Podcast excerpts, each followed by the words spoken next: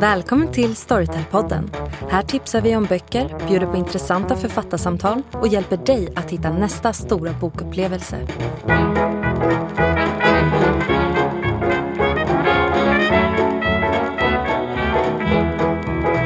Hallå och välkommen tillbaka Angelica. Tack Jenny! ska, vi, ska vi berätta vad vi har gjort alldeles nyss? Ja, jag tänker att vi kanske måste göra det. Ja, vi har liksom suttit och pratat i 20 minuter och upptäckt att det inte spelar in. Det här var jättejobbigt. Så nu, nu kör vi en nystart. Ja, vi börjar om från början. Vi börjar om från början. Vi är fortfarande glada. Ja, det är absolut. Vi har varandra. Det har vi verkligen. Så, Så vi kör helt enkelt. ja vi kör. Eh, den här, det här avsnittet jag tänkte att det skulle bli ett så här längtavsnitt. Vi skulle prata om böcker som vi längtar till i höst. Men du har ju en bok som du så här, måste få prata om, eh, för annars kommer du explodera. Så jag känner att har, du får göra det först helt enkelt. Ja, jag börjar där. Mm. Den här boken den heter Det var vi och är skriven av Golnar Hashemzadeh Bonde. Och den är så jävla bra. Den är så jävla bra. Det är alltså... Gud vad du tar i. Ja, oj. det blir så. Eh, nej men på riktigt, det här är typ en femma för mig. Jag, eh, det var länge sedan en bok kröp så mycket under huden som den här har gjort. Och eh, den, jag, jag vet inte riktigt vad det är som gör det. Den är ganska lågmäld liksom. Men eh, jag blev väldigt berörd. Mm. Den handlar om Nahid som eh, kommer till Sverige från Iran. Eh, den utspelar sig i nutid men också för 30 år sedan. Så hon är en del av eh, revolutionen i Iran när hon är i 20-årsåldern. Så flyr hon till Sverige tillsammans med sin man och sitt nyfödda barn. Och nu 30 år senare, när hon är alltså typ 50, så får hon veta att hon har cancer. Och det blir tillbakablickar till livet hon levde tidigare, samtidigt som nu. Och hon är väldigt arg och väldigt bitter, som ju är helt förståeligt att hon blir liksom. Och jag, när jag var klar med den här så var jag typ, jag var otröstlig. Jag grät och jag grät och jag grät. Det, den, eh, ja, det är så jävla bra bok liksom. Det låter helt fantastiskt. Ja, så jag vill liksom att alla ska läsa den här. Alla, alla, Mm. alla. Eh, Den är inte en sex timmar lång, så det är bara att trycka på play och köra. Jenny, hör det. Den är på G. Ja. Jag har den snart i öronen. Mhm. Ja.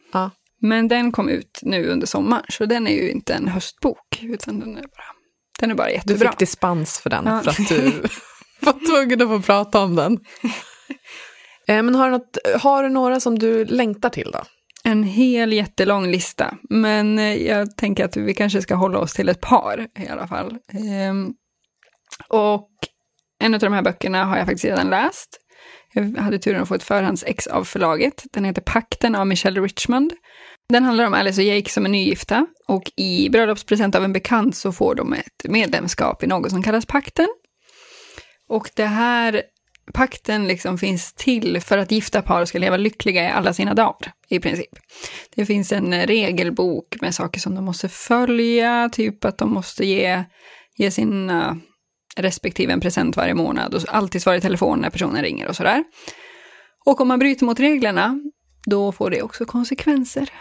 Alltså, ja, den är en riktig bladvändare verkligen. Så här, jag plöjde den. Eh, Och, ja, men för, för folk som gillar så här Gone Girl, Kvinnan på tåget, sekter, den, eh, de människorna, de kommer gilla den här. Bra specialintresse, sekter. Ja, jag tänker det. Eh, Ska man ha ett så. ett, go- ett gott intresse som vilket annat. Och du, vad, vad längtar du efter? Eh, Jag har ju också en bok som jag redan har läst, som Mm. jag också fick lite så här i förhand, som jag känner att jag ser väldigt mycket fram emot att väldigt många människor har läst, så att jag ska kunna diskutera den. Just därför att den är så svår att prata om utan att spoila saker. Eh, och den måste, jag känner att man måste ta in den först innan man kan prata om den. Eh, den heter Dark Matter, skriven av Blake Crouch. Kommer i september som e-bok eller, och fysisk bok också. Då. Eh, och den här handlar då om en man som heter Jason Dessen.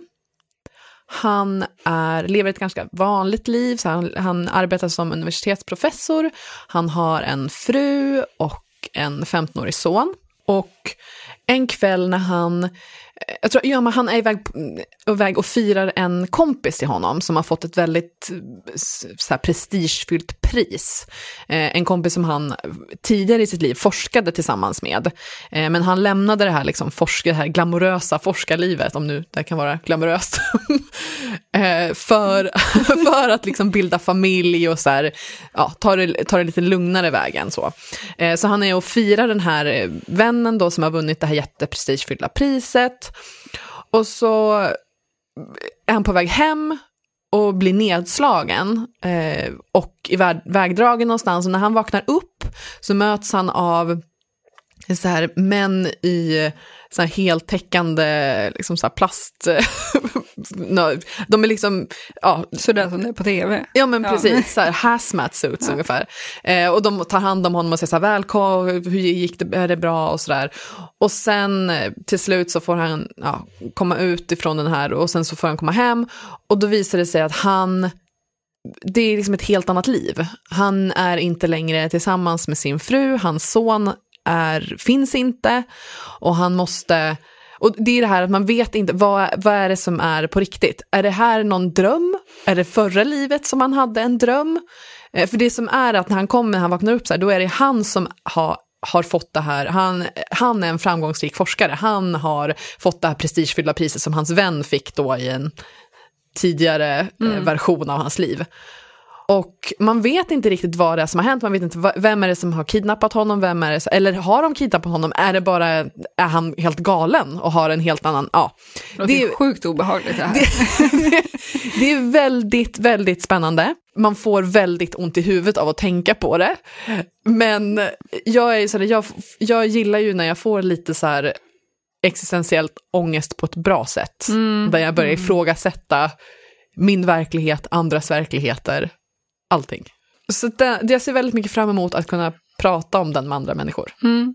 Känner jag. Mm. Mm. Ja, den låter väldigt spännande, mm. men också lite jobbig. Så här tankemässigt. ja. men eh, man ska utmana sitt sätt att tänka. Har ska hört. man, mm. verkligen. Mm. Det är det bästa sättet att leva. -hmm. Ja.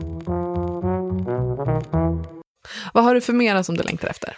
Är det någonting som du inte har läst eller lyssnat på? Ja, en bok som kommer nu i dagarna som heter Ta det som en man, skriven av Hampus Nessvold som är eh, artist och eh, programledare i både tv och radio och eh, en sån som, eh, ja, man har koll på om man har koll tror jag. Jag har tydligen dålig koll.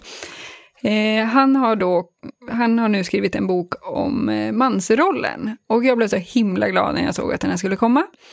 För eh, det känns som att det är på tiden. Och han är ganska ung, jag undrar jag vet faktiskt inte hur gammal han är, men han är ganska ung och det känns ändå skönt att det är en ung kille som kommer med det här. Eh, och kommer väl i den här boken som jag förstått behandla allt från eh, ja, men känslor, att killar liksom får höra att nej men de, man ska inte visa känslor. Mm. Eh, och ska man visa känslor då ska det bara vara tuffa känslor, man ska inte visa sig eh, svag. Eh, och jag tror också att det kommer behandla en hel del om så här, mäns våld mot kvinnor och att det, nu, är fan, nu är det fan dags att eh, man tar ansvar. Liksom. Mm. Jag ser väldigt mycket fram emot den. Jag tror att det, ja, ja på tiden mm. helt enkelt. Ni gillar att det blir liksom som en ny generation av eh, män som är bara så här, nej men skärp er nu. Ja, exakt. Nej, det, nu är det, det räcker nu. Det ja, räcker nu. Ja. Ja.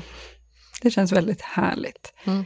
Så den ser jag fram emot. Jag tror att den eh, kommer nog landa på en och en halv, två timmar lång, så den kommer alla ha tid att lyssna, med, lyssna på. Hör ni det? Perfekt. Ja. Vad har du mer att tipsa om? Jag ser väldigt mycket fram emot John Greens nya bok. Yay. Jag med. Mm. Ja, eh, han, eh, min, en av dem, jag gillar ju gillar de flesta av hans böcker. Mm. Men kanske den, mest, den som har fått mest uppmärksamhet är ju Förr eller senare exploderar jag, eh, The Fault in Our Stars på engelska. Yes. Eh, som handlar om en, en ung tjej som har, lider av någon form av cancer. Och man får följa hennes liksom, eh, nästan lite alltså, kamp för att få ha ett, ett vanligt tonårsliv. Mm. Eh, med allt vad det innebär med vänskap och kärlek och så. Och ett äventyr i vardagen på något vis, känns det som. Ja. Det är lite, och det är lite, här, lite hans specialitet, tänker jag. Eh, och i den här nya boken så handlar det om en ung tjej som eh, också, hon, hon ger sig ut för att lista, eller lösa något form av mysterium kring en försvunnen miljardär. Eh, men det, botten är väl lite sådär att hon, hon lider av någon form av, alltså hon lider av psykisk ohälsa på något vis. Och jag tror att, eh, ja, det kommer ju också vara i fokus, men precis som alla Mm. eh, John Greens tidigare böcker, så det finns en, en, liksom en botten som kanske är lite allvarlig, eh, men ganska ofta så handlar det inte om just så, sjukdomen i sig eller det som är, utan det handlar om, men, om ett vanligt tonårsliv, det är bara det att det är ut, ur ett nya perspektiv och Mm. med en, en extra, ett extra lager på något vis.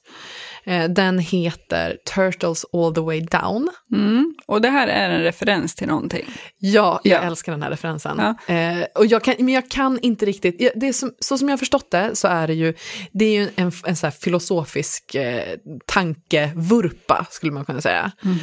Att det handlar om att inom, jag vet inte riktigt, men inom typ kosmologin eller den typen av, eh, när man tittar på så här hur världen är uppbyggd, eh, så fanns det en, en teori om att, eller någon som sa en teori om att ja, men världen hålls uppe av, på en skiva då, eftersom det var en, jorden är platt.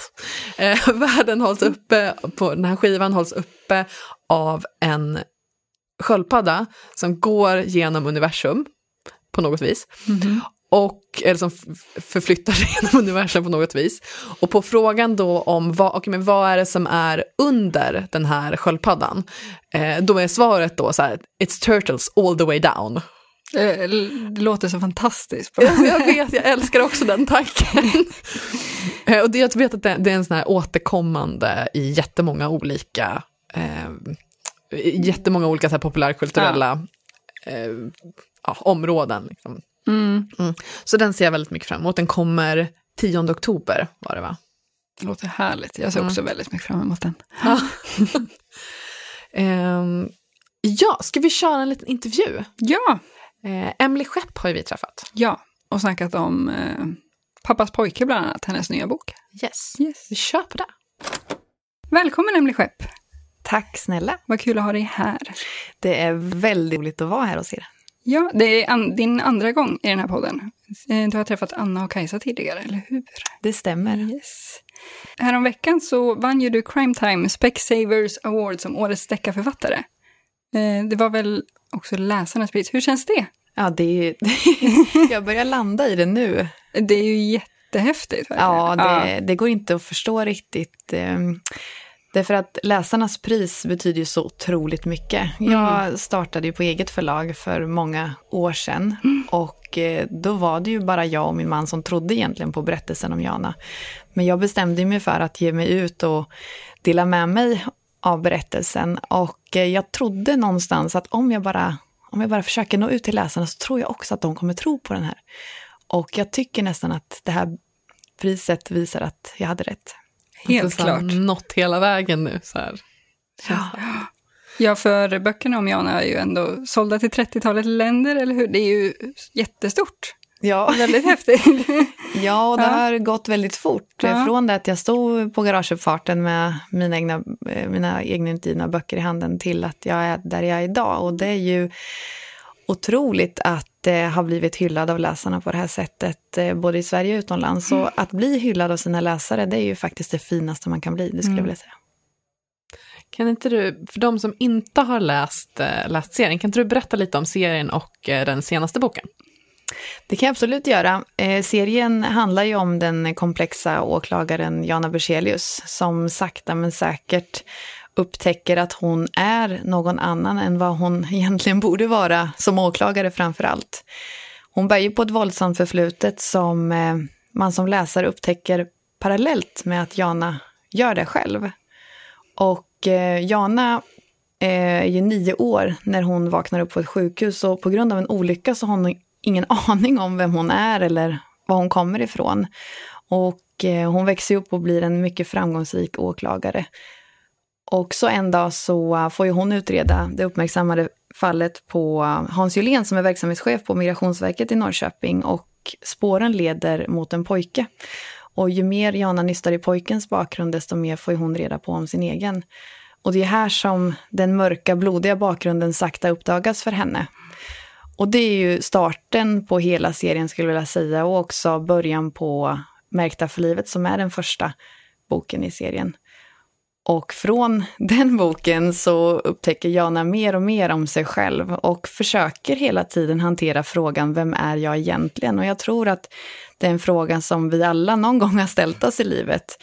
Men för Jana blir det så himla svår fråga, för hon är ju faktiskt någon som hon inte alls visste om. Och hur ska hon hantera det här i balansen mellan rätt och fel? Jag blir ju så här, jag blev otroligt fascinerad av ditt sätt att beskriva hur hon hon så, så här, sömlöst rör sig mellan att vara, men, vara åklagare och vara så här, på lagliga sidan eller vad man ska säga. Och sen bara, nej men här nu jag, slår jag ner den här personen för att det är det som, det är det som jag, jag, liksom, jag vill åt det här hållet, då måste jag göra det här. Och hon bara så här, flyttar sig mellan det. Så på, vad, vad hämtar du inspiration till att beskriva det här dubbellivet som hon lever? Det, det, nu för tiden hämtar jag inspiration från film och tv-serier framför allt. Eh, jag tycker att det är en eh, jättebra inspirationskälla. Men när jag skapade Jana för länge sedan då så ville jag ju skriva om en kvinna som var udda. Och att skriva om en kvinna som är udda är ju ganska utmanande i sig, för jag vill inte beskriva henne med bara en diagnos och på det skulle hon vara udda, utan jag ville att någonting skulle ha format henne och att hon skulle ha varit med om någonting som hade alltså gjort att hon är den hon är idag. Och det var först när jag läste en artikel i Aftonbladet som jag förstod hur pass udda hon skulle vara. Och den artikeln handlade om barnsoldater. Och just i maj 2012 när jag skrev på Märkta för livet så var debatten om barnsoldater väldigt stor. Och när jag började läsa mycket om det här ämnet så ställde jag mig samtidigt frågor som kan man verkligen göra eh, ett, ett barn till en soldat och vad händer egentligen om soldaten vill bli barn igen. Går det eller är man för alltid den här soldaten? Och det var där och då som hela bakgrunden till Jana föddes och jag använde ju begreppet barnsoldat och tvistar till det ordentligt. Eh, och eh, genom hela seriens gång, ja, hon är våldsam. och hon hanterar ju sina utmaningar på, på olika sätt. Och det som gör Jana tacksam att skriva om är ju att hon å ena sidan gör allting för att upprätthålla lagar och regler i samhället och, och sen å andra sidan så, så drar hon sig inte för att överträda lagarna för att skydda sin mörka bakgrund. Hon är väldigt driven, kan man väl säga. Minst sagt. Ja, jag tyckte jättemycket om att läsa om henne. Ehm, men du nämnde att du gav ut Märkta för livet själv. Hur, hur har det varit att gå liksom från att jobba själv med boken till att gå till ett förlag? Hur har den eh, övergången varit, tänkte jag, och hur är skillnaden? Det... Själva processen i bokskrivandet är ju ingen skillnad alls egentligen mellan att vara egenutgivare och vara på förlag. För mm. att eh, skrivprocessen ser exakt likadan ut. Eh, det som är skillnad är ju att man som egenutgivare får leta efter alla experter eh, för att få hjälp att göra en bok så professionell som möjligt. Och jag ville ju verkligen upp i hyllan bland de fantastiska deckarnamnen som vi har här i Sverige. Jag vill ju synas mm. bland alla återförsäljare och för att göra det så måste ju boken se professionell ut. Och då kan man inte göra allting själv. Och det gör man ju inte på ett etablerat förlag heller. Utan man har ju hjälp med redaktör och korrekturläsare och sättare mm. och eh, grafisk formgivare framför allt som gör omslaget. Så jag gjorde ju alla de stegen, precis samma steg som, som man gör på ett etablerat förlag. Men skillnaden var att jag fick själv söka upp människor som jag tyckte hade gjort ett bra jobb för andra och som jag gav uppdraget att göra just Märkta för livet då, som är första boken. Så den processen såg precis likadan ut. Det som är skillnaden är ju att man som egenutgivare är alla roller igen. På ett förlag så har du ju hjälp av en kanske PR-avdelning och en marknadsavdelning och en distributionsavdelning och du har personer som jobbar jättetajt mot återförsäljarna. Och som egen utgivare så gör du ju allt det där själv. Och då är det ju ganska enkelt att förstå att tiden går åt till att göra allt det där Ja. som krävs förutom att skriva. Mm. Så att för mig handlar det om när jag gick upp på ett förlag att, eh, att verkligen få mer tid att skriva. Men jag kan säga att jag fortfarande idag är väldigt delaktig i själva skrivprocessen. Eller ja, givetvis. att jag är väldigt delaktig idag i, eh, i allting som rör bokutgivningen. För jag tycker det är väldigt roligt. För alla olika steg liksom, för att komma fram till slutet. Ja. Ja, det, det, själva bokutgivning och en, en boklansering innehåller ju så många olika steg än att bara få ut boken hos återförsäljarna. Det är ju allt från att prata om boken och vara på mässor och signeringar och allt sånt. Och eftersom jag brinner väldigt mycket för att vara nära mina läsare så, så är jag högst delaktig i planeringen.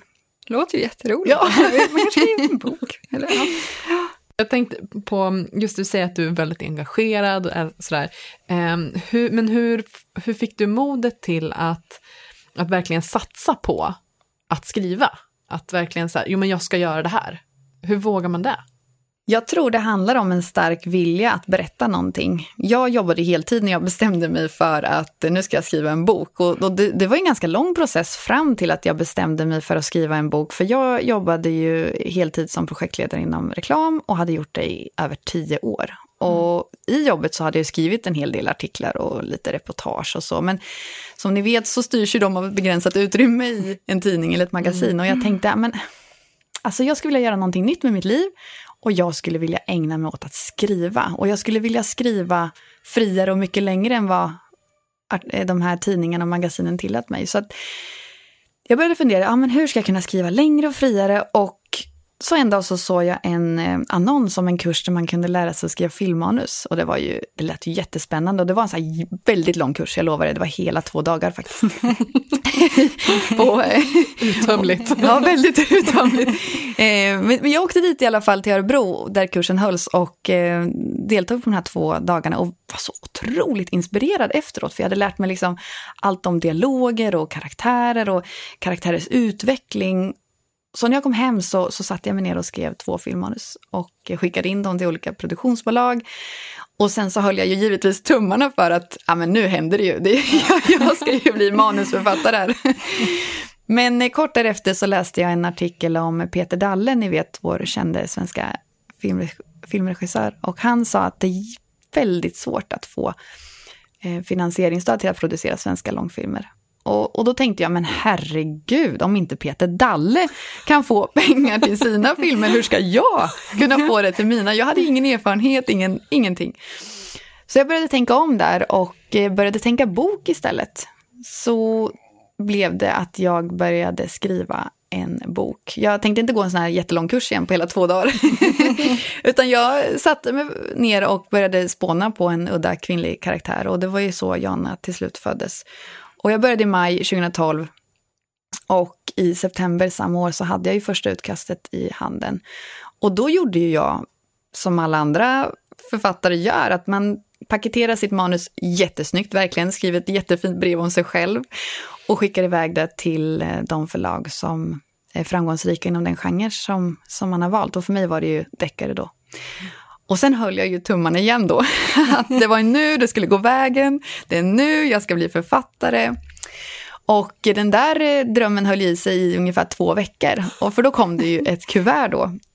Och i Sverige så sägs det ju att det tar ungefär tre månader från att man får svar eh, från där man har skickat in sitt manus eh, till förlagen. Och, och det här var, tog ju då två veckor. Och det var min man som tog emot det här kuvertet, för jag var inte hemma. Och han håller det eh, med darrande händer och får så glädjetårar i ögonen och ringer upp mig och skriker i telefonen att det är helt fantastiskt, för du har ju fått ett brev från Nordstedts. Och han pratade om att vi skulle köpa champagne och började planera hus i Nice och så vidare. men, men jag var inte alls lika glad, för att tar det två veckor från att man har skickat in ett manus till att man får svar från förlagen, mm. så är det ju oftast ett tack men nej tack. Och det var det i det här fallet också. Mm. Och när jag höll det där eh, brevet då i handen så tänkte jag, men herregud, vad händer om alla förlag säger nej? För att mm, sannolikheten att bli utgiven idag är ju trots allt ganska liten. Och det är ju sant, det är väldigt svårt att bli utgiven idag.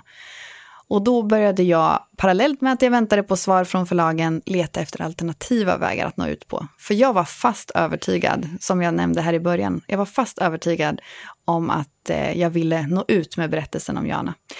Och efter ett halvår ungefär, när jag hade väntat så länge, så tog jag mod till mig och ringde upp alla förlag och sa till dem att, eh, hörni, jag tycker nog ni ska kasta det här manuset för jag ska satsa själv. Coolt! och eh, ja, det låter ju coolt. Ja. Och eh, förlagen var jättetrevliga, de sa lycka till.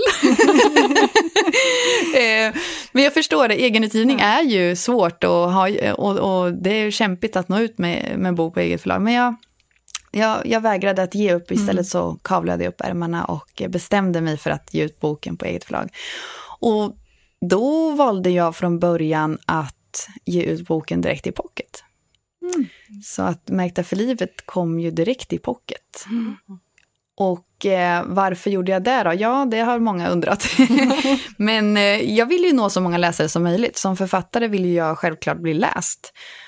Och jag tänkte att men om jag trycker boken direkt i pocket, då, då kan jag ju nå så många fler. För att en pocket är mycket billigare att trycka och också billigare att, att köpa. Mm. Och under den här perioden som jag hade tagit reda på så mycket om egenutgivning så hade jag också läst att det finns något som heter litteraturstöd. Och det betyder att trycker en, en upplaga som eh, understiger 5 000 exemplar så kan du ha rätt till ett stöd som motsvarar kostnaden för trycket. Mm. Och då tänkte jag att det är ju jättebra för att eh, går det här åt eh, pipsvängen så kan ju jag ha rätt till eh, ett bidrag som täcker kostnaderna till viss del. Och det enda regeln, eller det finns några fler regler, men en av reglerna är ju att man inte får trycka nya böcker om en viss tidsperiod. Så jag tänkte, men okej, nu trycker vi. Nu trycker vi en eh, riktigt bra upplaga här. Så jag tryckte 4 999 böcker. Jämna bra siffror. och jag lovar er, när den här lastbilen kommer inbackandes på min garageuppfart och lastar av tre pall med böcker som når upp till hakan, då tänkte jag, vad har jag gett mig på? För det är ganska många böcker som, som står där på hög. Men eh, jag bar in allt och eh, packade allting i källaren i vårt hus och gav mig ut och träffade alla återförsäljare. Så att jag trodde dels på berättelsen, jag gav mig 17 på att nå ut bland återförsäljarna och få den där platsen i hyllan. Och det fick jag ju till slut. Det blev inget litteraturstöd för min del, istället blev det ju fler och fler upplagor och det blev ju till slut 30 pall sammanlagt som jag har lastat av och, och burit böcker ifrån. Och jag tror trots allt att man måste våga tro på sig själv och sin berättelse. För att är det så att du inte tror på berättelsen och du inte tror att du ska lyckas med din bokutgivning, vem ska då göra det? Mm, så sant. Böckerna om Jana är ju, det är ju en deckarserie. Och eh, den här, den här genren, det, det, det kommer ju väldigt mycket böcker i den. Vad, vad, finns det för typiskt handlingsförlopp eller tema i deckare idag som vi inte kommer få se från dig? Som, som du kanske tycker känns lite uttjatat idag? Finns det något? Jag tycker det är svårt för att eh, brotten i sig, det, det, de utvecklas ju. eh, och mord går ju att beskriva på så många olika sätt. Mm. Ehm, så jag tror att jag har svårt att svara på den frågan. Jag, tror, jag skulle inte kunna säga att, att jag aldrig skulle kunna skriva om någonting. För att livet förändras mm. och eh, samhället förändras. Så jag skulle kunna säga att det finns alla möjligheter att eh, skriva eh, vidare om, om otäcka brott. Tyvärr, får man väl säga också, eftersom mm. samhället ser ut som det gör idag. Finns det någon annan genre som du skulle vilja testa på lite och skriva i? Jag bär alltid med mig berättelser på ett eller annat sätt. Man samlar ju när man träffar människor och man mm. samlar när man tittar på tv eller man tittar på tv-serier och filmer. Så samlar ju väldigt många idéer. Eh, jag har ju såklart tankar om eh, olika ämnen eller andra genrer som jag skulle vilja dyka ner i. Men jag måste fokusera på Jana nu för att det är många där ute som väntar på en fortsättning om henne. Så att det... Helt förståeligt. Ja. Hur, många, hur många delar tänker du dig? Har du, har du liksom en, en, ett färdigt slut redo? Att så här, men så här många böcker har jag i mig om Jana. Jag har det. Jag vet hur jag ska släppa Janas hand i sista boken. Och sista boken kan jag inte säga när den blir, om det blir den åttonde eller om det blir den tolfte. Mm. Det jag däremot vet är att jag har många berättelser jag vill berätta om Jana och de karaktärer som är runt omkring henne. Och det kommer bli minst två böcker till efter pappas pojke. Härligt. Ja. Eh, när du inte skriver själv, eh, vad läser du då för någonting? Har du någon favoritförfattare eller eh, favorittyp av böcker som du brukar läsa? Jag läser uteslutande spänning skulle jag vilja säga. Jag dyker ner i våra bästsäljare och eh, nu när vi var på Crime Time Gotland här i augusti så, så fick jag förmånen att träffa inte bara våra största deckarförfattare utan också internationella deckarförfattare och då får man ju många roliga uppslag till mm. böcker som man vill dyka ner i. Nu läser jag Greg Hurwitz. Vem är Evan Smoke? heter boken. Och vi har lite samma tema, så det tyckte jag var så intressant. Så den gillar jag. Kul.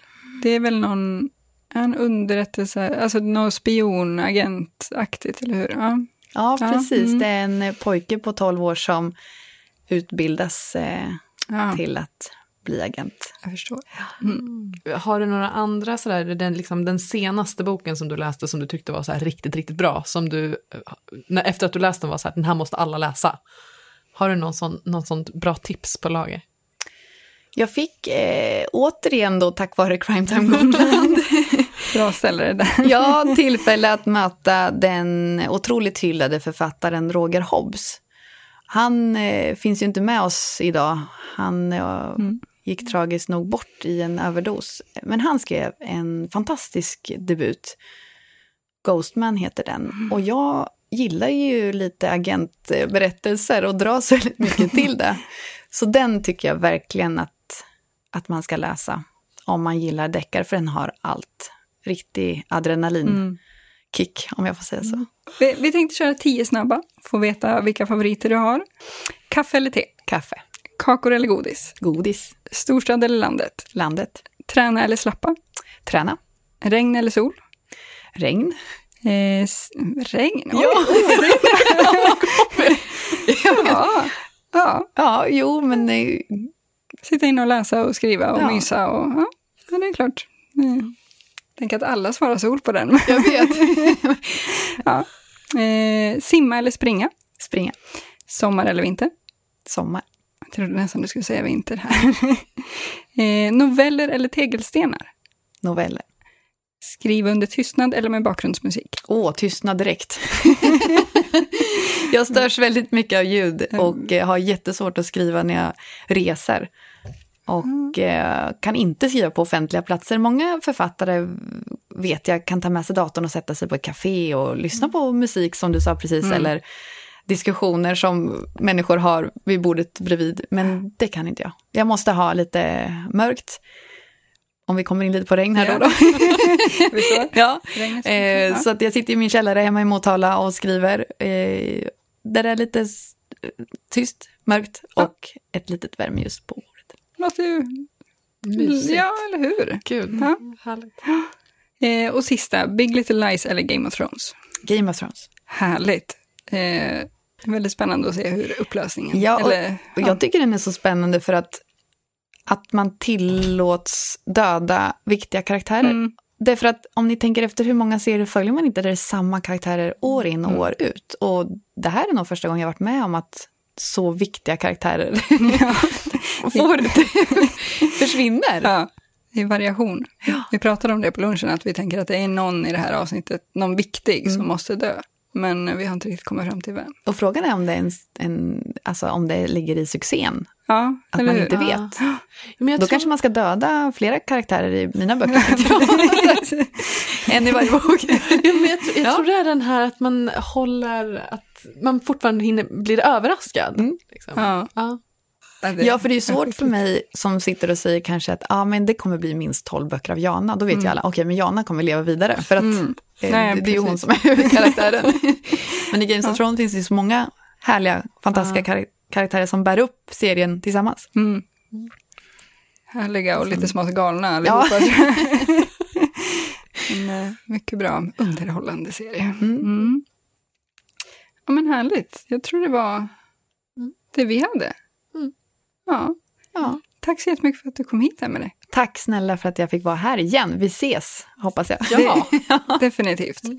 Nästa bok. Ja, det var det. Tillbaka. tänkte att du skulle få rabbla lite nu, Angelica. Mm. Ja. Några sådana som vi, så här, som vi vet att väldigt många andra också längtar efter. Precis. Det, alltså det blir en eh, fantastisk höst, om vi säger så. Bokhöst. Mm. Då kör vi. Först ut har vi Höstdåd av Anders de Lamotte. Sen så kommer Millennium 5 av David Lagercrantz. Det här kommer ju vara höstens snackis, tror jag. Verkligen. Eh, vi har Det sju som såg av Denise Rudberg. Sonjas andra chans av Åsa Hellberg. Lars Wilderen kommer med en ny bok som heter Höstsol, eh, första delen i en ny serie. 1968 av Jan Guillou, det är alltså nästa del i hans eh, Det stora århundradet. Vi har Kronprinsessan som är del fyra i The Selection av eh, Kira Cass. Dolt i mörker av Ruth Galloway. Harry Potter fortsätter komma ut. Vi får också en säsong två av Jordbunden, Westins bageri och café och Samme Karlsson.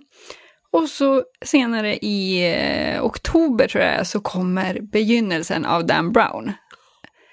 Mhm. Robert Langdon är tillbaka. Alltså det kommer bli så mycket att lyssna på den här hösten.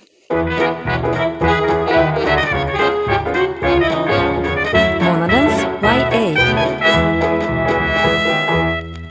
Eh, ja, jag vill tipsa om eh, en bok som heter Grymheten. Som är en eh, superspännande thriller som utspelar sig i massa olika platser i världen. Eh, Den eh, beskriven som eh, huvudkaraktären är, som är beskriven, eller har vi beskrivit henne som en blandning mellan Lisbeth Salander och Jason Bourne.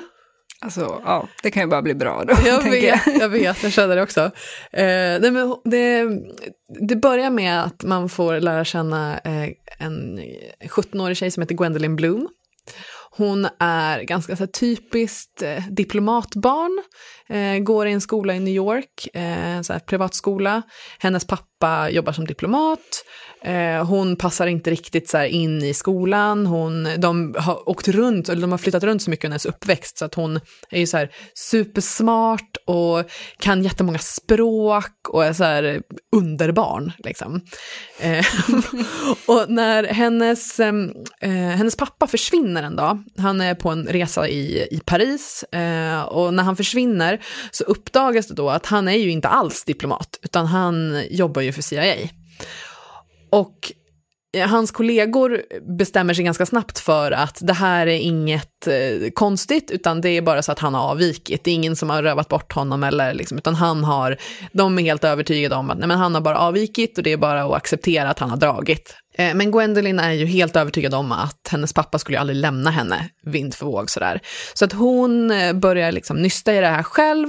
Eh, och det enda, enda ledtråden hon har egentligen är namnet på en palestinsk informatör. Och det här leder henne till Frankrike, då tillbaka där, där hennes pappa försvann. Eh, och hon liksom så här, kastas in i en så här brutal värld. Hon, hon eh, lärs upp av en, eh, en kvinnlig Mossad-agent i eh, Krav Maga, eh, som är liksom den värsta, värsta kampsporten. Som egentligen inte är så mycket sport, utan snarare är så här döda eller dödas. ja. Så att hon, hon, blir liksom, hon går ifrån att vara en ganska vanlig tjej, eller vad man ska säga, till men så här stenhård undercover dubbelagent. Ja. Eh, och så att hon, hon ko- kom liksom genom från Paris eh, till eh, Berlin och Prag och så in i liksom den värsta gangsterfamiljen för att försöka hitta de männen som har rövat bort hennes pappa och att försöka rädda honom. Och det är så här, andan i halsen, hjärtat i halsgropen, så här. Låter ju fantastiskt. Ja, men den är, den är, den är väldigt, väldigt spännande och jag tycker att eh, nu är ju inte jag superinsatt i hur det är att vara spion. men jag, Jag trodde du var liksom på fritiden. Ja, nej men precis. Nej, men, men det känns ändå så här, trovärdigt i henne, så här, hur hon tar sig an de utmaningarna som hon, som hon, som hon kastas in i. Eh, och hur hon liksom tar sig vidare och försöker leta efter sin pappa och sådär. Så den vill jag tipsa om. Den låter ju som sagt jättespännande. Jag, jag är också väldigt förtjust i de här tjejerna som bara ja, men, är tuffare än alla. Jag älskar sånt. Var det allt vi hade för den här gången? Jag tror det. Ja. tack och hej så länge då. Tack och hej. Hej då. Hej då.